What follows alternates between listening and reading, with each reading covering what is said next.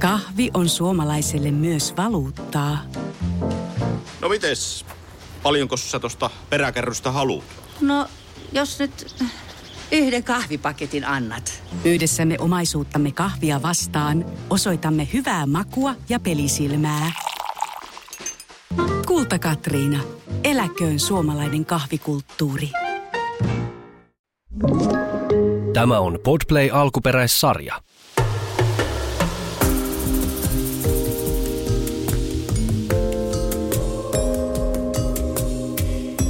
Tervetuloa Havuja kengissä podcastin pariin. Täällä on Lauri.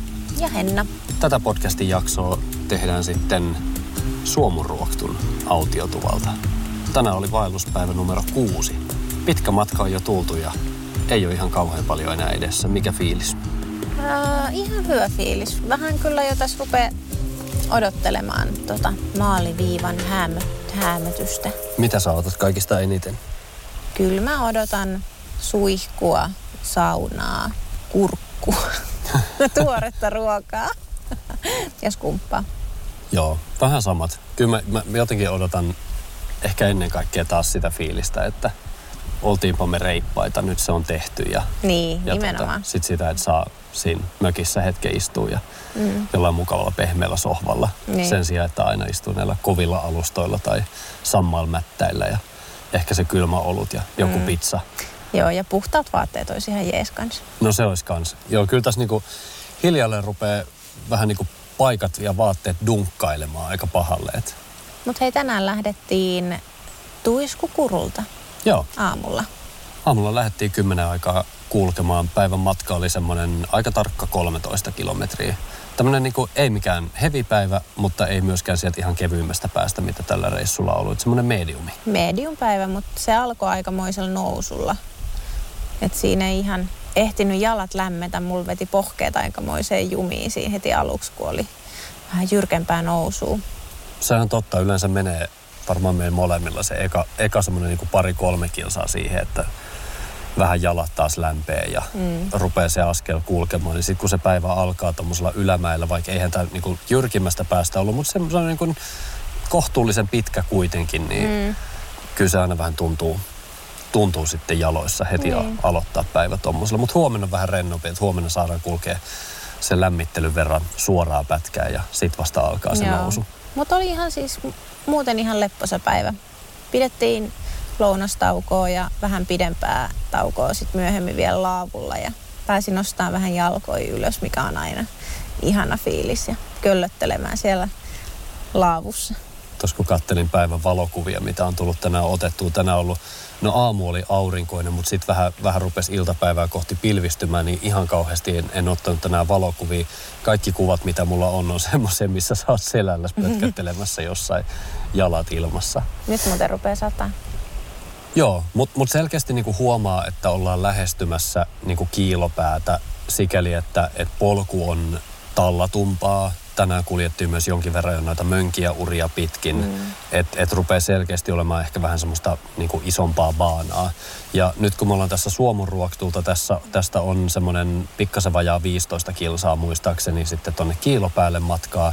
Niin nythän me ollaan myös tultu pois tuolta uh, Urho Kekkosen kansallispuiston niin sanotulta, uh, niin sanotulta syrjävyöhykkeeltä tai erämaa uh, osasta pois ja, ja ollaan nyt sitten täällä niin sanotulla retkeilyalueella. Eli, eli nyt ollaan sitten semmoisella alueella, missä pätee tavallaan ihan normaalit kansallispuistosäännöt, että nuotioita ei saa tehdä ihan mihin haluaa, majottua ei saa ihan mihin haluaa, vaan että se majottuminen pitää tehdä sitä virallisten tulipaikkojen tai autiotupien yhteyteen ja, ja, ja näin. Muutenhan tässä ei oikeastaan mikään muutu. Huomenna saatetaan nähdä joitakin pyöräilijöitä, eli pyörällä esimerkiksi saa tulla tällä hetkellä tähän Suomenruoktulle asti, kun mm. tähän suuntaan tulee. Tästä eteenpäin ei sit saa enää pyöräillä. Eikä olisi kyllä toisaalta mitään järkeäkään, koska kyllähän osa poluista, mitä me tänään tultiin, oli, oli semmoista niin kuin ryteikköä ja, ja kivistä juurakkoista ylä- ja alamäkeä, että en, en kyllä niin kuin näkisi, että siellä hirveän moni fillarin kanssa viihtyisi. Joo, ei varmasti. Ei olisi varmasti kiva pyöräillä semmoista maastoa. Nyt tässä odotellaan, taivas on tosiaan pilvistynyt ja, ja ihan pikkasen on jo vähän vettä sadellutkin ja, ja ilmeisesti se on yöksi luvannut ihan kunnon sateita, että saa nähdä joudutaanko aamulla miten pitkään kuivattelemaan telttaa tai joudutaanko pakkaamaan märkäteltta sitten pussiin ja ehkä kuivattelemaan myöhemmin, mutta päivän teemaan. Eli kun me täältä kotiudumme, niin vaellushan ei tavallaan vielä ihan siihen lopu, vaan sitten alkaa tämä vaellusvarusteiden hoitaminen ja huoltaminen, jotta ne on sitten iskussa myös seuraavaa reissua varten. Eli tänään puhutaan varusteiden huoltamisesta. Vaellusvarusteiden huolto on tosi tärkeää sikäli, että, että sitten kun sä lähdet tämmöiselle viikon erämaavaellukselle ja sulla ei ole niitä varakamppeita mukana, niin on super tärkeää, että ne sun varusteet toimii, että ne on kunnossa, että et sä oot niin kun säilyttänyt niitä oikein ja, ja sä oot tehnyt niille niin tarvittavat huoltotoimenpiteet, että ne esimerkiksi kestää vettä tai, tai muuten vaan niin pysyy, pysyy ehjänä. Aloitetaanko ehkä tuosta niin vaatetuspuolesta? Voidaan aloittaa. Ja vaikka ehkä siitä tärkeimmästä, eli, eli kengistä. Toki äh, nyt pitää huomioida se, että, että moni vaeltaa äh, erilaisilla kengillä. Jotkut vetää ihan kumisaappaissa, jotkut vetää jossain polkujuoksulenkkareissa tai, tai muissa lenkkareissa. Mutta me tässä keskitytään nyt ihan tuommoisiin niin sanottuihin tavallisiin vaelluskenkiin, jotka pitää monesti sisällään erilaisia äh, nahkaosia ja on useimmiten myöskin sitten semmoiset äh, jossain määrin ainakin vedenpitävät. No mitäs niille kengille sitten pitää tehdä? No mitäs me tehtiin kengille? Tietysti kengät pitää ensin putsata kaikesta skeidasta, mitä niihin on, on päässyt mm. kerääntymään. Eli, eli ihan voi kylmä raasti vedellä kädellä ja, ja käyttää jotain harjaa vaikka sitten myöskin siinä kenkien puhdistamiseen. Eli ihan peruspuhdistus. Niin, ja, kaikki ja irtolika pois Irtolika niistä. pois, nimenomaan. Mm. Se on ensimmäinen. Mm. Mutta sitten sen jälkeen, mitä sitten tapahtuu? No sitten niitä kenkiä voi vähän silleen tarkkailla, että kaipaako ne kyllästystä tai vahausta? Onko ne niin kuin, pitääkö ne vielä hyvin vettä ja se voi itse asiassa testaa. Miten se on hyvä testata? Meneekö se ihan niin suihkuun vai ämpäriin seisomaan vai miten, äh? miten se kokeillaan? Ei, niin kenkien päälle voi siis vähän niin kuin, ö, ripotella vettä. Mm. Ja jos se vesipisara jää siihen kengän pintaan, niin silloin ne on vielä niin kuin ihan ok, eikä ne vaadi sen kummosempia toimenpiteitä. Mutta jos se kenkä sen veden siitä imasee, niin sitten on aika kyllästää ja vahata ne uudelleen. Kyllä vaan. Ja näitä kyllästeaineitahan saa periaatteessa ihan mistä tahansa kenkäkaupoista. joissain vaelluskengissä kannattaa olla tarkkana sen suhteen, että mitä ainetta niihin laittaa. Olen huomannut, että, että monet tuommoiset merkkikengät esimerkiksi suositellaan, että ostettaisiin sen kyseisen merkin niitä omia aineita. Et esimerkiksi meillä kun on Hanvagin kengät, niin me ollaan ihan just in case ostettu sitä Hanvagin omaa kyllästettä ja vahaa mitä sitten niihin laitetaan. Uskon, että niihin voisi toimia mikä tahansa muukin, mutta se kannattaa tarkistaa joka tapauksessa. Mm. Ja sitten on vähän eriäviä mielipiteitä siitä, että vahataanko ensin ja sitten vasta kyllästys vai toisinpäin me tehtiin nyt nimenomaan toisinpäin, eli ensin kyllästettiin ja sen jälkeen vahattiin. Joo, ja kyllästettiin niin, että, että siinä 24 tuntia sitten odoteltiin ennen Joo. kuin se vaha sitten Joo. laitettiin siihen päälle. Mutta hyvin on kestäneet vettä tällä reissulla. On.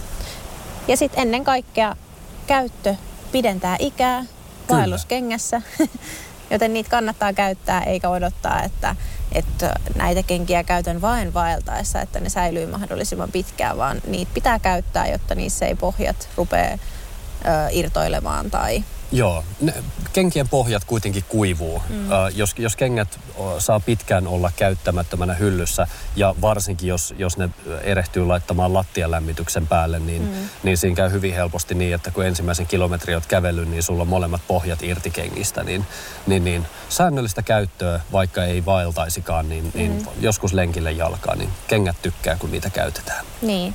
Sitten ne kengät voi myös ja kannattaakin pestä myös sisäpuolelta. Joo, ehdottomasti, koska kun hikoilee, niin siitähän tavallaan se tukkeuttaa sitä kenkää, että se, mm. ei, se ei hengitä enää niin hyvin. Mm. Et sen takia myöskin se sisäpuolelta pesu, niin. pesu on suositeltavaa. Yes. Mitäs muuta me huolletaan? Ainakin me huolletaan, jos nyt pysytään tuolla vaateosastolla, niin, niin esimerkiksi äh, sitä sateenpitävää kerrosta, mm. eli, eli kuorivaatteita. Kuorivaatteitakin voi ja kannattaa ja jopa pitää huoltaa, jotta niissä se, se sadekalvo pysyy hyvänä. Mm. Miten se tehdään? No mutta kuorivaatteissa ihan sama kuin noissa kengissäkin, niitäkin voi testaa sillä, mm. että ripottelee sitä vettä siihen niille, niin ripottelee sitä vettä pintaan ja koittaa, että hylkiikö sitä vedelleen. Jos hylkii, niin se on sitten ihan ok ja ei tarvi mitään tehdä, mutta jos ei enää vesi pysy takin ulkopuolella, niin sitten on aika kyllästää. Ja tapahtuuko se samalla tavalla sitten kuin kenkien kyllästäminen? Onko kuorivaatteille sitten joku oma kyllästeaine, mitä niihin suihkutetaan vai, vai mitä käytännössä tehdään? Tässä kohtaa haluaisin sanoa, että vaatteille on oma kyllästysaine. Mehän ei olla siis ikinä meidän kuorivaatteet vielä kyllästetty, koska ainakin omalla kohdalla niin omat pitää edelleen hyvin vettä. No sama homma ja mulla on siis sen verran uudet vielä, että niin. ne, ne on nyt joillakin reissuilla ollut mukana ja, mm. ja veden pitävyys on vielä sitä luokkaa, että ei ole ollut tarvetta mm. huoltaa. Mm. Sen takia mä ehkä vähän kyselenkin, koska tämä on mulle niinku uusi niin. juttu. Mutta me vähän luntattiin kyllä internetistä mm. etukäteen, mitä niille sitten niin. pitää tehdä, koska ennemmin tai myöhemmin se tulee meilläkin ajankohtaiseksi. Mm. Ja tota, siis kuorivaatteitahan voi myös esimerkiksi pestä. Ihan Siin, konepestä. Niin, ihan Joo. konepestä, mutta sitten kannattaa siinäkin olla pikkasen sit varovainen. Tai tarkistaa ehkä, että omat, omassa pesukoneessa on Coretex tai tämmöisille niin kuin ulkoiluvaatteille soveltuva pesuohjelma, ettei se sitten se rumpu riko sitä niin kuin takin tai housujen pintaa. Joo. Ymmärsinkö mä oikein, että sit jos sä käytät pesukoneessa näitä kuorivaatteita, niin ne kannattaisi laittaa lämpimään sen jälkeen? Joo, siis internetissä neuvottiin, että, että kuorivaatteetkin kannattaisi pesun ja sitten sen kyllästyksen jälkeen laittaa esimerkiksi tuommoisen kuivauskaappiin 60 asteeseen niin kuin ihan muutamaksi minuutiksi, jolloin se sitten sulkee tavallaan sen, sen kalvon, sen kalvon ja, tai sen niin kuin Ja varmasti sauna, sauna toimii myös niin, varmasti. tuommoiseen hyvin. Että Johon, siis 60 kaik- asteeseen lämp, niin kuin. Joo. No mutta se oikeastaan kuorivaatteista, eikö vaan? Niin, kyllä. Mitäs muuta huolletaan? No sitten huolletaan totta kai esimerkiksi rinkka. Mm. Mm. Kantoväline. Mitä me tehdään kantovälineille? Totta kai sama kuin kengillä. Näkyvät skeidat pois. Niin. Perus just nimenomaan likojen rinkka kerää sisälle, sisäpuolelle. Mulla on ainakin aika paljon metsää, mm-hmm. niin, niin tietenkin semmoisen irtolikojen poistaminen. Sitten vetoketjujen puhdistus on aika tärkeä. Joo. Ja niitä voi siis puhdistaa esimerkiksi hammasharjalla. Joo, ei välttämättä sillä, mitä joka päivä käyttää. Ei, ehkä kannattaa olla rinkalle oma Joo. hampainen. Ostin, ostin rinkalleni hammasharjan. Joo, mutta käy sillä hammasharjalla niitä vetoketjuja läpi, jolloin niistä sitten pois, niin kuin kaikki pienimmätkin hiekanjyvät ja kaikki Joo. roskat poistuu niistä, jolloin sitten se vetoketju pysyy hyvänä. Ja sitten jossain neuvottiin, että niihin vetoketjuun voisi suihkuttaa silikoonia. Joo. Niin sitten se auttaa niin kuin myös siinä Joo. vetoketjun liukumisessa. Liukumisessa. Liukuvoidetta. Niin. Mutta tehdäänkö rinkalle sitten periaatteessa muuta? Mä luulen, että tässäkin on sitten vähän niinku eroja mm. rinkkojen välillä, koska esimerkiksi sulla on vedenpitävä rinkka, mm. mulla ei ole. Niin, mutta niin, sen rinkankin voi siis kyllästää. Yes, just näin. Eli... Ja mä luulen, että mun ei kannata kyllästää välttämättä mun rinkkaa, koska se ei ole vedenpitävä. Tai en mä tiedä miksei Tiedä, se, vaikka se voisi senkin voisi, niin mutta... sit se ehkä saattaisi pitää. No nyt ei kannata uskoa meitä, mutta se voisi ehkä sitten pitää, jos on vaan pikku tihkusadetta. Kyllä. Niin ehkä pitää vettä. Just no. näin. No ehkä kannattaa luottaa siihen, että se ei sitten kuitenkaan välttämättä pidä. No mutta se rinkoista. Mm. Mitä sitten nuo nukkumisvälineet? Ää, Makuupussit, no. makuualustat, tuommoiset. Siihen liittyy sitten tavallaan se huollon lisäksi myöskin säilytysasioita. Mm, kyllä. No makuupussihan kannattaa siis jo ihan vaelluksella niin kuin joka yön jälkeen pikkasen tuulettaa sitä. Varsinkin jos on ollut kosteempi yö, niin, niin kuin, niin kuin ilma tois, on ollut kosteempi. Ni, niin kuin toissa yö. niin. Ei kun koska se oli, kolme yötä mm. sitten. Joo. Niin vähän tuulettaa, että siitä niin kuin suurin kosteus sit haihtuu pois ennen kuin survot sen sinne pussiin, pussiinsa. pussiinsa. Ja nimenomaan survot sen sinne pussiinsa, etkä rullaa. Joo, makuupussi ei pidä rullata sinne pussiin, mm. vaan, vaan nimenomaan tunkea se sinne aina joka päivä vähän eri asentoon, mm. koska, koska silloin ne sisälmykset voi ihan hyvin, että ne ei painaudu aina samalla tavalla samoista kohdista. Niin. Ähm, saanko Henna ehdottaa tässä vaiheessa, kun rupeaa sen verran vettä satamaan, että mm, jatketaan ihan hetken kuluttua tuosta tuvan kuistilta Joo, tätä hommaa? Kiitos. No niin, jatketaan täältä kuivasta. Eli makuupussihomma jäi kesken vielä. vaelluksen aikana toisin sanoen tavallaan se makupussin niin sanottu huolto on käytännössä sitä, että, että sä survot sen sinne omaan pussiinsa ja unien jälkeen tuuletat sen hyvin. Joo, Eiks kyllä, vaan? kyllä. Ja, ja se on sitten hyvin pitkälti siinä. Joo. Mutta sitten kun tullaan ö, reissun päätteeksi kotiin, niin totta kai vielä niin kun tuuletus on hyvä tehdä. Ja sitten neuvottiin, että noin 30 pesun jälkeen, noin 30 nukutun yön jälkeen makuupussi olisi hyvä pestä.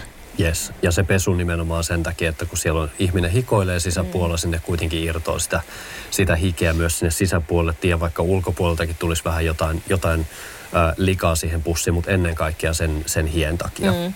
Ja sitten tietenkin riippuu nyt sitten millainen pussi on, mitä materiaalia, niin omien, oman pussin pesuohjeiden mukaan niitä me ei ruveta neuvomaan. Pussin pesuohje löytyy ihan varmasti jokaisesta pussista, pussista itsestään, että et ei oteta nyt ehkä siihen kantaa, mm. että miten erilaisia untuvapusseja tai, tai tota, keinokuitupusseja mm. kannattaa pestä. Mutta no, noin 30 yötä on tosiaan semmoinen ihan hyvä ohje. Voi toki varmasti pestä useamminkin. Joo, ja sitten ehkä myös harvemmin, jos käyttää esimerkiksi ö, lakanaa makuupussissa. Niin, eli tämmöistä niin sanottua laineria, mm. silkkipussia tai muuta vastaavaa, joka, joka sitten vähän ehkäisee sitä, että, että kaikki se hiki ja kuona mm. ihmisestä ei mene suoraan siihen pussiin. Niin, se suojaa sitä pussia ja sitten se myös eristää. Se riippuu sitten, että mitä materiaalia se laineri on, niin sitten siinä on vähän e- e- eri, niin kun, että eristääkö se sitten kolme tai viisi astetta, mutta että se saattaa tuoda sille pussille myös sitten Vähän lämpöasteita Niin. lisää. Tästähän me puhuttiin myös meidän edellisellä vaelluksella, kun mm. puhuttiin myöskin näistä varusteista, ruskavaelluksen varusteista, niin oli mm. myöskin näistä lainereista siinä asiaa. Mm. Niin, ja sitten se pussi kannattaa säilyttää sille ilmavasti. Joidenkin makuupussien mukana tulee se semmoinen erillinen säilytyspussi, mikä on sitten semmoinen vähän isompi, Joo. mihin sen voisit vaan heittää. Joo, ehdottomasti, että sitä ei, ei säilytetä kotona sillä niin kuin, ää, tiu, tiukaksi rullattuna, vaan nimenomaan sillä löyhästi, Niin. löyhästi pakattuna, niin, niin pussin käyttöikä pitenee huomattavasti siinä. Kyllä. Makualustat, onko mitään sen ihmeellisempää kuin pintapuolinen puhdistus? No ei, sitten ehkä riippuu millainen se makualusta on, niin miten sitä sitten säilytetään. Et esimerkiksi noita itsestään täyttyviä suositellaan säilytettävän venttiili auki ja muutenkin sille avonaisena. Mm, Kun sitten taas meidän, mitkä on tommoset niin kuin, äh, tavallaan ihan pumpattavat, niin, mm. niin ne voi säilyttää ihan sellaisenaan niin Niin. kuin pakaksi käärittynä. Niin, mutta ei kai siinäkin. Tuuletus ja jos on ollut just viimeiset yöt kosteita, niin tuulettaa ja kuivattaa sen Joo. senkin. Mutta sitten on yksi tärkeä, eli toi teltta. Joo, Sill- Sillehän tulisi tehdä erilaisia huoltotoimenpiteitä vaellusten välissä. kyllä. Telttahan kerää vaelluksen aikana aika paljon roskaa sisäänsä. Mm. Niin totta kai vaelluksen aikana, aikana jo isompien roskien poistaminen sieltä teltasta on ihan suositeltavaa. Mutta totta kai sitten myös niin kuin matkan jälkeen se, että sä kasaat sen teltan uudestaan ja mahdollisesti kuivattelet sitä, jos Mm. on niin kuin jäänyt kosteutta telttaan. Ja, Meillä saattaa se olla edessä, koska ensi yöksi on tosiaan luvattu sadetta ja, ja tämä on meidän viimeinen yö, niin Mm. on hyvin mahdollista, että aamulla joudutaan pakkaamaan aika märkä teltta. niin, pussinsa, niin, niin kyllä jo tuossa kiilopäällä, kun pari yötä vielä vietetään, niin se on, se on todennäköisesti syytä jo siinä vaiheessa sitten pistää pystyyn siihen pihalle ja, Joo. ja tota, antaa sen kuivahtaa kunnolla. ehdottomasti. Ja sitten tietenkin ne kaikkien roskien lakasut sieltä teltan pohjalta. Kiffeli ja kaffeli käteen ja Tai sitten jos ne saa hölskyttelemällä sieltä pois, niin, niin. niin, niin rätillä kannattaa käydä koko teltta läpi mm. niin sisäpuolelta kuin ulkopuolelta. Ei tarvi edes mitään aineita, vaan ihan vaan niin kuin kosteella, Niin. kosteella niin kuin rätillä pyyhkii kaikki paikat puhtaaksi. Ja sitten oli sama homma kuin äh, tuossa rinkan vetoketjujen kanssa, eli teltan vetoketjuja kannattaa ehdottomasti huoltaa. Äh, huomaan, että varsinkin meillä esimerkiksi ne vetoketjut välillä pyörii äh, maassa, mm. noi oven, ovenveskarit ja muut, ja kerää itsensä kaikkea tavaraa siitä, siitä maasta, niin ehdottomasti hammasharjalla sitten vetskareiden läpikäynti, ettei käy niin, että sitten seuraavalla vaelluksella se vetskari äh, laukeaakin ja, ja sitten Niin. hyttysverkko ei saakaan eteen, niin hammasharjalla kunnon läpikäynti. Mutta sitten ymmärsinkö oikein, että myöskin telttoja ää, voi ja kannattaa välillä kyllästä. Eli jälleen kerran sama juttu, kun sen teltan tarkoitushan on myös se, että se pitää veden ulkopuolella. Niin tehdä tarkistus teltalle, että miten se pitää vettä. Se selviää kaikista parhaiten laittamalla se kova vesisateeseen pihalle ja katsomalla, että mitä tapahtuu. Ää, Miten teltan kyllästys sitten? sehän sitten kyllästetään sillä, sillä jollain teltan kyllästysaineella. Meidän ei ole tätäkään tarvinnut vielä toistaiseksi tehdä. Joo, se on ihan totta. Ja varmaan tässäkin jälleen kerran eroja. Telttakankaita on erilaisia, mm. joten ää, ei anneta tässä kohtaa mitään yksiselitteistä ohjetta sille, että millä aineella se kannattaa kyllästää, vaan valmistajalta löytyy kyllä ohjeet selkeästi sit siihen, että, että millä aineella sitä kannattaa huoltaa, huoltaa sitä telttaa. Mutta kannattaa ehkä niin kuin pitää mielessä ja muistaa, että ennen kuin lähtee, varsinkin jos se teltta on pitkään ollut käyttämättä, ää, se, on, se on 90-luvulla palvelu viimeksi isää tai äitiä tai vaaria hyvin tunturissa ja nyt se lähtee sitten jälkipolven mukaan, mukaan sieltä ensimmäistä kertaa pitkästä aikaa, niin, niin kyllä se kannattaa niin kuin käydä huolella läpi ja tsekata se teltta, että se oikeasti toimii. Ja jos se ei ihan pidä vettä, niin siihen on olemassa tosiaan sitten näitä kyllästysaineita ja, ja konsteja, jolla sen, sen saa vielä niin kuin, äh, ehjäksi teltan saumat on myös semmoiset, mitkä kannattaa käydä läpi. Äh, onko ne ehjät, pitääkö ne vettä? Äh, teltan saumoille on, on myynnissä ihan tämmöistä niin kuin sauma-ainetta, millä tavallaan ne saumat saadaan sitten vedenpitäviksi, koska aika monesti ne on juurikin ne saumat, jotka sitten ensimmäisenä rupeaa sitä vettä päästämään. Niin siihen löytyy ihan näistä retkeilyliikkeistä hyvät aineet, millä, millä saa ne saumat sitten tiiviiksi.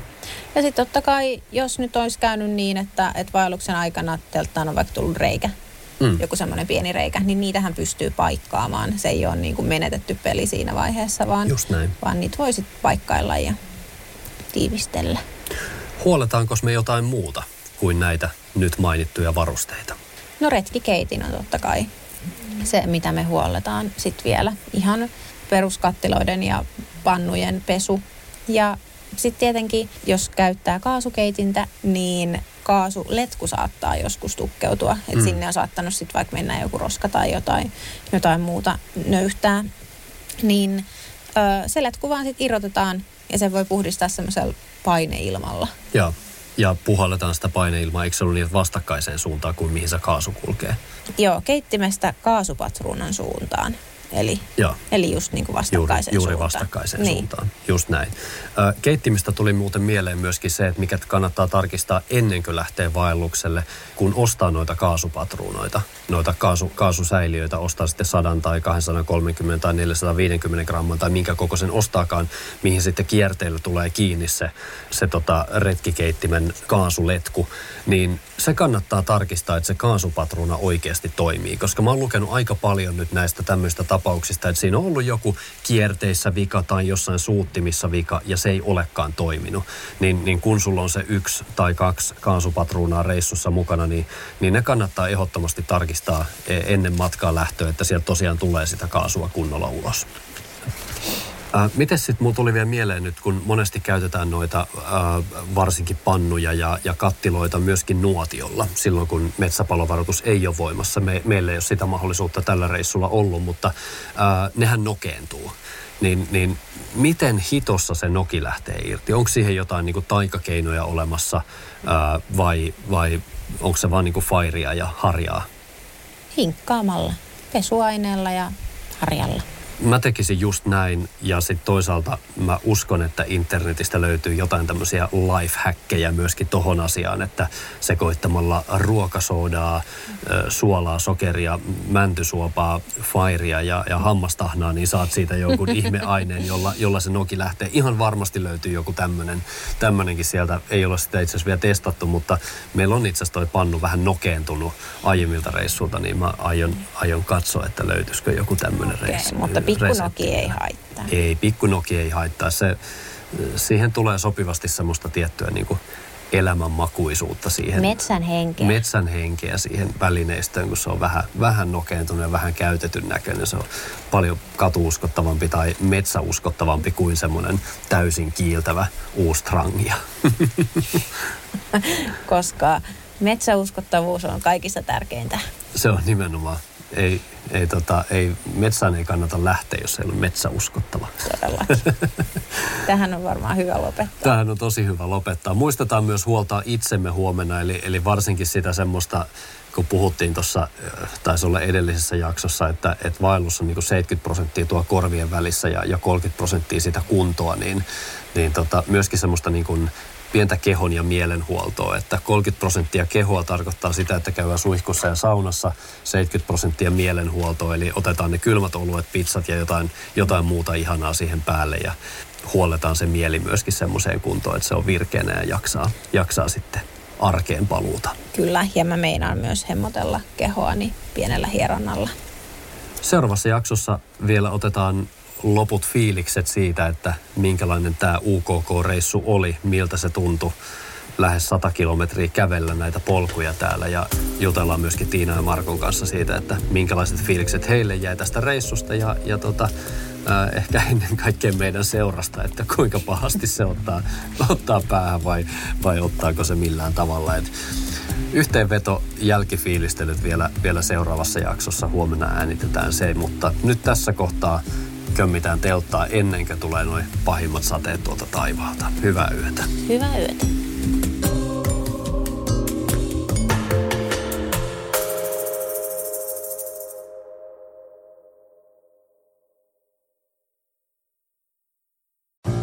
Kahvi on suomalaiselle myös valuuttaa. No mites, paljonko sä tosta peräkärrystä haluat? No, jos nyt yhden kahvipaketin annat. Yhdessämme omaisuuttamme kahvia vastaan osoitamme hyvää makua ja pelisilmää. Kulta Katriina. Eläköön suomalainen kahvikulttuuri. Teitä odotetaan laivan infopisteessä.